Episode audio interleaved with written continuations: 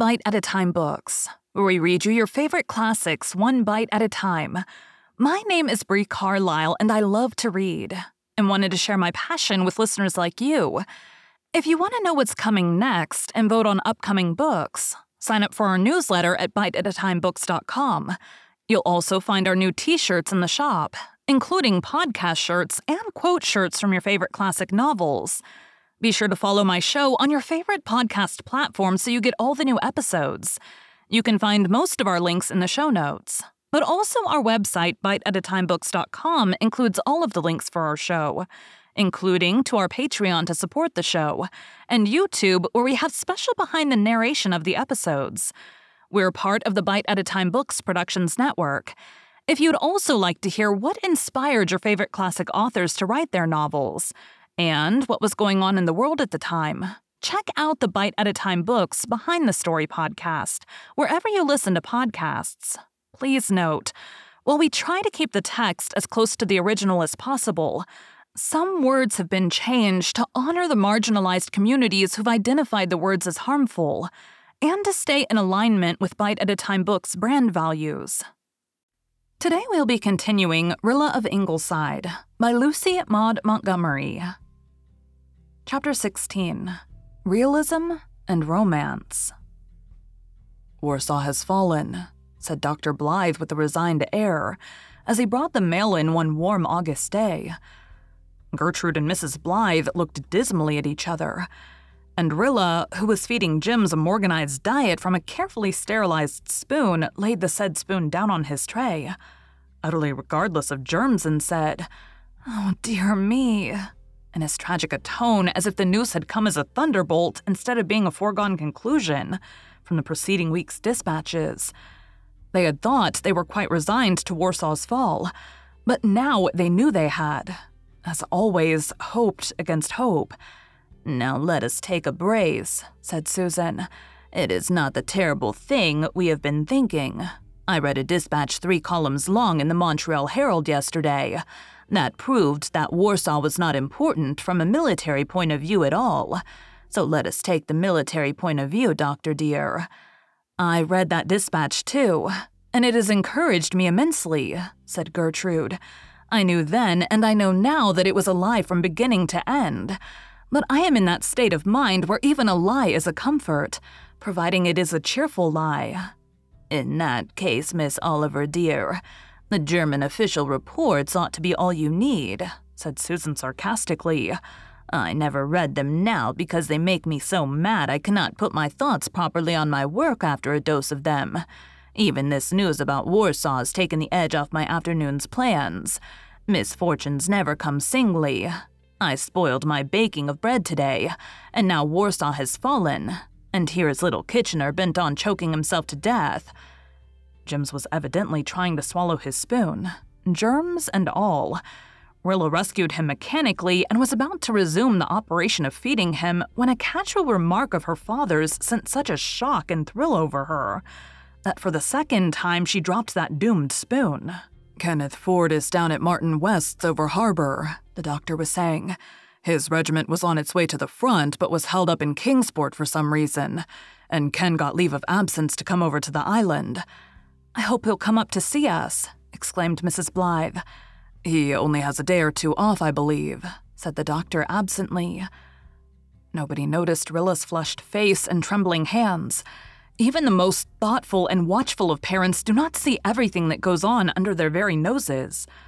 Rilla made a third attempt to give the long suffering Jims his dinner, but all she could think of was the question Would Ken come to see her before he went away?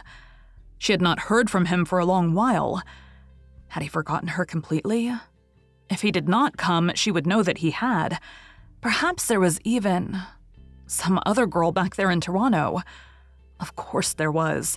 She was a little fool to be thinking about him at all. She would not think about him. If he came, well and good. It would only be courteous of him to make a farewell call at Ingleside where he had often been a guest. If he did not come, well and good, too. It did not matter very much.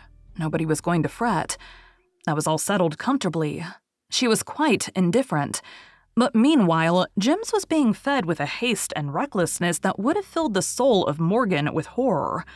Jims himself didn't like it, being a methodical baby, accustomed to swallowing spoonfuls with a decent interval for breath between each. He protested, but his protests availed him nothing. Rilla, as far as the care and feeding of infants was concerned, was utterly demoralized. Then the telephone bell rang. There was nothing unusual about the telephone ringing. It rang on an average every 10 minutes at Ingleside. But Rilla dropped Jims's spoon again on the carpet this time and flew to the phone as if life depended on her getting there before anybody else. Jims, his patience exhausted, lifted up his voice and wept. Hello, is this Ingleside? Yes? That you, Rilla? Yes. Yes. Oh, why couldn't Jem stop howling for just one little minute? Why didn't somebody come in and choke him? Know who's speaking? Oh, didn't she know? Wouldn't she know that voice anywhere? At any time? It's Ken, isn't it? Sure thing. I'm here for a look in. Can I come up to Ingleside tonight and see you? Of course. Had he used you in the singular or plural sense? Presently, she would wring Jims's neck. Oh, what was Ken saying? See here, Rilla. Can you arrange that there won't be more than a few dozen people round? Understand? I can't make my meaning clearer over this bally rule line. There are a dozen receivers down. Did she understand? Yes, she understood. I'll try, she said. I'll be up about eight then. Bye bye. Rilla hung up the phone and flew to Jims. But she did not wring that injured infant's neck. Instead, she snatched him bodily out of his chair, crushed him against her face, kissed him rapturously on his milky mouth, and danced wildly around the room with him in her arms. After this, Jims was relieved to find that she had returned to sanity, gave him the rest of his dinner properly, and tucked him away for his afternoon nap with the little lullaby he loved best of all. She sewed at Red Cross shirts for the rest of the afternoon and built a crystal castle of dreams, all aquiver with rainbows. Ken wanted to see her. To see her alone. That could be easily managed. Shirley wouldn't bother them. Father and mother were going to the manse. Miss Oliver never played gooseberry, and Jims always slept the clock round from seven to seven. She would entertain Ken on the veranda. It would be moonlight. She would wear her white Georgette dress and do her hair up. Yes, she would. At least in a low knot at the nape of her neck. Mother couldn't object to that, surely. Oh, how wonderful and romantic it would be. Would Ken say anything? He must mean to say something, or why should he be so particular about seeing her alone? What if it rained? Susan had been complaining about Mr. Hyde that morning. What if some officious junior red called to discuss Belgians and shirts? Or worst of all, what if Fred Arnold dropped in? He did occasionally. The evening came at last, and was all that could be desired in an evening. The doctor and his wife went to the manse. Shirley and Miss Oliver went, they alone knew where. Susan went to the store for household supplies. And Jims went to dreamland. Rilla put on her Georgette gown, knotted up her hair, and bound a little double string of pearls around it. Then she tucked a cluster of pale pink baby roses at her belt. Would Ken ask her for a rose for a keepsake? She knew that Jem had carried to the trenches in Flanders a faded rose that Faith Meredith had kissed and given him the night before he left. Rilla looked very sweet when she met Ken in the mingled moonlight and vine shadows of the big veranda. The hand she gave him was cold, and she was so desperately anxious not to lisp that her greeting was prim and precise. How handsome and tall Kenneth looked in his lieutenant's uniform. It made him seem older, too. So much so that Rilla felt rather foolish. Hadn't it been the height of absurdity for her to suppose that this splendid young officer had anything special to say to her? Little Rilla Blythe of Glen St. Mary. Likely she hadn't understood him after all. He had only meant that he didn't want a mob of folks around making a fuss over him and trying to lionize him, as they had probably done over Harbor. Yes, of course that was all he meant. And she, little idiot, had gone and vainly imagined that he didn't want anybody but her. And he would think she had maneuvered everybody away so that they could be alone together. And he would laugh to himself at her. This is better luck than I hoped for, said Ken, leaning back in his chair and looking at her with very unconcealed admiration in his eloquent eyes. I was sure someone would be hanging about, and it was just you I wanted to see, Rilla my Rilla. Rilla's dream castle flashed into the landscape again. This was unmistakable enough, certainly. Not much doubt as to his meaning here. There aren't so many of us to poke around as there used to be, she said softly. No, that's so, said Ken gently. Jem and Walter and the girls away. It makes a big blank, doesn't it? But. He leaned forward until his dark curls almost brushed her hair. Doesn't Fred Arnold try to fill the blank occasionally? I've been told so. At this moment, before Rilla could make any reply, Jims began to cry at the top of his voice in the room whose open window was just above them. Jims, who hardly ever cried in the evening. Moreover, he was crying, as Rilla knew from experience, with a vim and energy that betokened that he had been already whimpering softly unheard for some time, and was thoroughly exasperated. When Jim started in crying like that, he made a thorough job of it. Rilla knew that there was no use to sit still and pretend to ignore him. He wouldn't stop. And conversation of any kind was out of the question when such shrieks and howls were floating over your head. Besides, she was afraid Kenneth would think she was utterly unfeeling if she sat still and let a baby cry like that. He was not likely acquainted with Morgan's invaluable volume. She got up. Jims has had a nightmare, I think. He sometimes has one, and he's always badly frightened by it. Excuse me for a moment. Rilla flew upstairs, wishing, quite frankly, that soup tureens had never been invented. But when Jims, at sight of her, lifted his arms entreatingly and swallowed several sobs, with tears rolling down his cheeks, resentment went out of her heart. After all, the poor darling was frightened. She picked him up gently and rocked him soothingly until his sobs ceased and his eyes closed. Then she essayed him to lay down in his crib. Jims opened his eyes and shrieked a protest. This performance was repeated twice. Rilla grew desperate. She couldn't leave Ken down there alone any longer. She had been away nearly half an hour already. With a resigned air, she marched downstairs, carrying Jims, and sat down on the veranda. It was, no doubt, a ridiculous thing to sit and cuddle a contrary war baby when your best young man was making his farewell call, but there was nothing else to be done. Jims was supremely happy. He kicked his little pink soled feet rapturously out under his white nightie and gave one of his rare laughs. He was beginning to be a very pretty baby. His golden hair curled in silken ringlets all over his little round head, and his eyes were beautiful. He is a decorative kitty, all right, isn't he? said Ken. His looks are very well, said Rilla bitterly, as if to imply that they were much the best of him. Jims, being an astute infant, sensed trouble in the atmosphere and realized that it was up to him to clear it away. He turned his face up to Rilla, smiled adorably, and said clearly and beguilingly, Will, Will. It was the very first time he had spoken a word or tried to speak. Rilla was so delighted that she forgot her grudge against him. She forgave him with a hug and kiss. Jims, understanding that he was restored to favor, cuddled down against her, just where a gleam of light from the lamp in the living room struck across his hair and turned it into a halo of gold against her breast. Kenneth sat very still and silent, looking at Rilla, at the delicate, girlish silhouette of her, her long lashes, her dented lip, her adorable chin. In the dim moonlight, as she sat with her head bent over a little Jims, the lamplight glinting on her pearls until they glistened like a slender nimbus. He thought she looked exactly like the Madonna that hung over his mother's desk at home. He carried that picture of her in his heart to the horror of the battlefields of France. He had had a strong fancy for Rilla Blythe ever since the night of the Four Winds dance, but it was when he saw her there, with little Jims in her arms, that he loved her and realized it.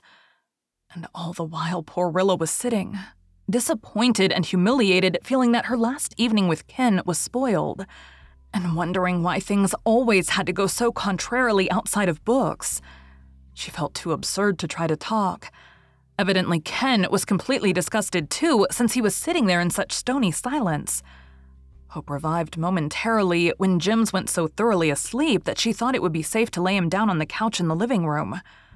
But when she came out again, Susan was sitting on the veranda, loosening her bonnet strings with the air of one who meant to stay where she was for some time. Have you got your baby to sleep? she asked kindly. Your baby. Really, Susan might have more tact. Yes, said Rilla shortly. Susan laid her parcels on the reed table, as one determined to do her duty. She was very tired, but she must help Rilla out. Here was Kenneth Ford, who had come to call on the family, and they were all unfortunately out, and the poor child had had to entertain him alone. But Susan had come to her rescue. Susan would do her part, no matter how tired she was.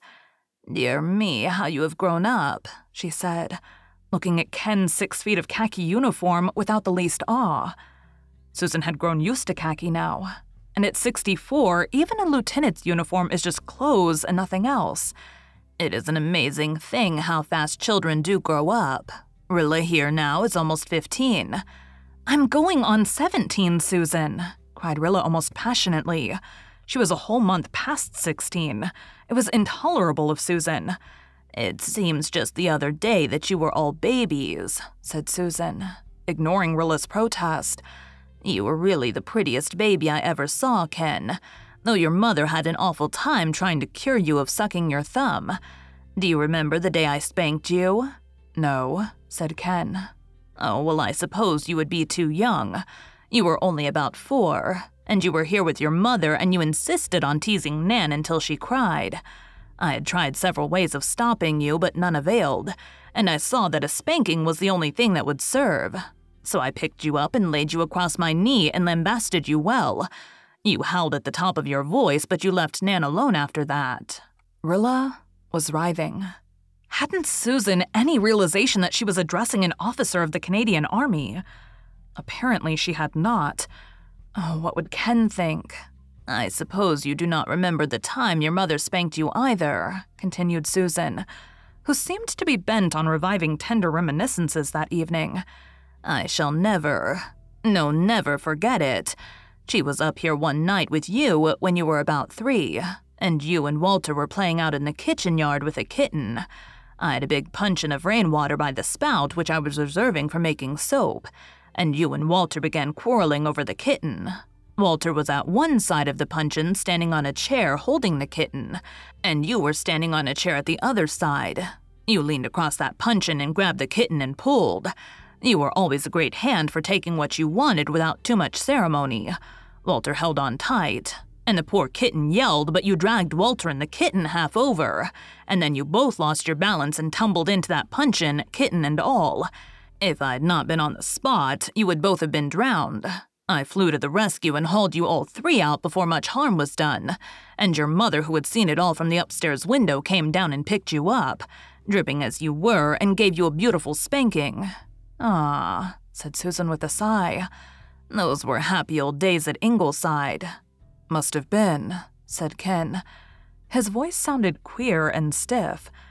Rilla supposed he was hopelessly enraged. The truth was, he dared not trust his voice, lest it betray his frantic desire to laugh. Rilla here now, said Susan, looking affectionately at that unhappy damsel. Never was much spanked. She was a real well behaved child for the most part, but her father did spank her once. She got two bottles of pills out of his office and dared Alice Clow to see which one of them could swallow all the pills first. And if her father had not happened in the nick of time, those two children would have been corpses by night. As it was, they were both sick enough shortly after. But the doctor spanked Rilla then and there, and he made such a thorough job of it that she never meddled with anything in his office afterwards. We hear a great deal nowadays of something that is called moral persuasion. But in my opinion, a good spanking and no nagging afterwards is a much better thing. Rilla wondered viciously whether Susan meant to relate all the family spankings. But Susan had vanished with the subject and branched off to another cheerful one.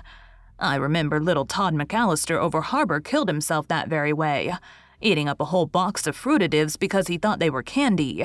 It was a very sad affair. He was, said Susan earnestly, the very cutest little corpse I ever laid my eyes on. It was very careless of his mother to leave the fruitatives where he could get them, but she was well known to be a heedless creature. One day she found a nest of five eggs as she was going across the fields to church with a brand new blue silk dress on. So she put them in the pocket of her petticoat. And when she got to church, she forgot all about them and sat down on them, and her dress was ruined. Not to speak of the petticoat. Let me see. Would not Todd be some relation of yours? Your great grandmother West was a McAllister. Her brother Amos was a MacDonaldite in religion. I am told he used to take the jerk something fearful. But you look more like your great grandfather West than the McAllisters. He died of a paralytic stroke quite early in life. Did you see anybody at the store? asked Rilla desperately, in the faint hope of directing Susan's conversation into more agreeable channels. Nobody except Mary Vance, said Susan, and she was stepping round as brisk as the Irishman's flea. What terrible similes Susan used.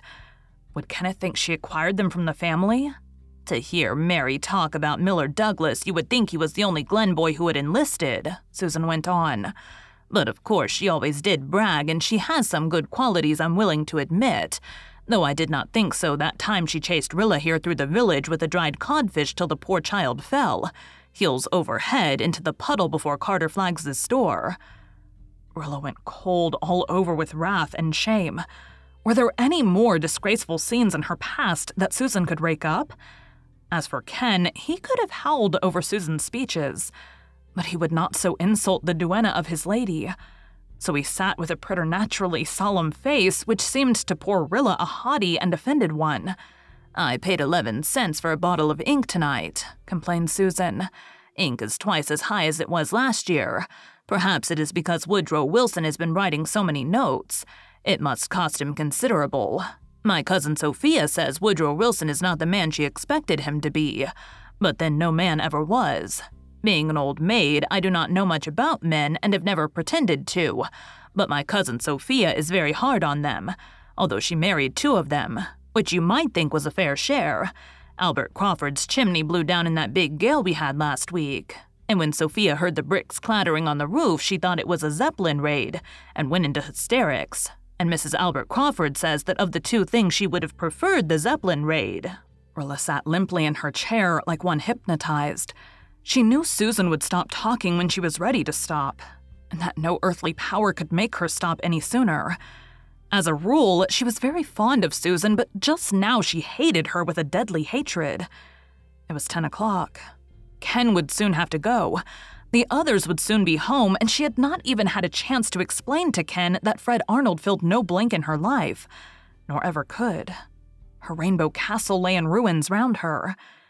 Kenneth got up at last. He realized that Susan was there to stay as long as he did, and it was a three mile walk to Martin West's over harbor.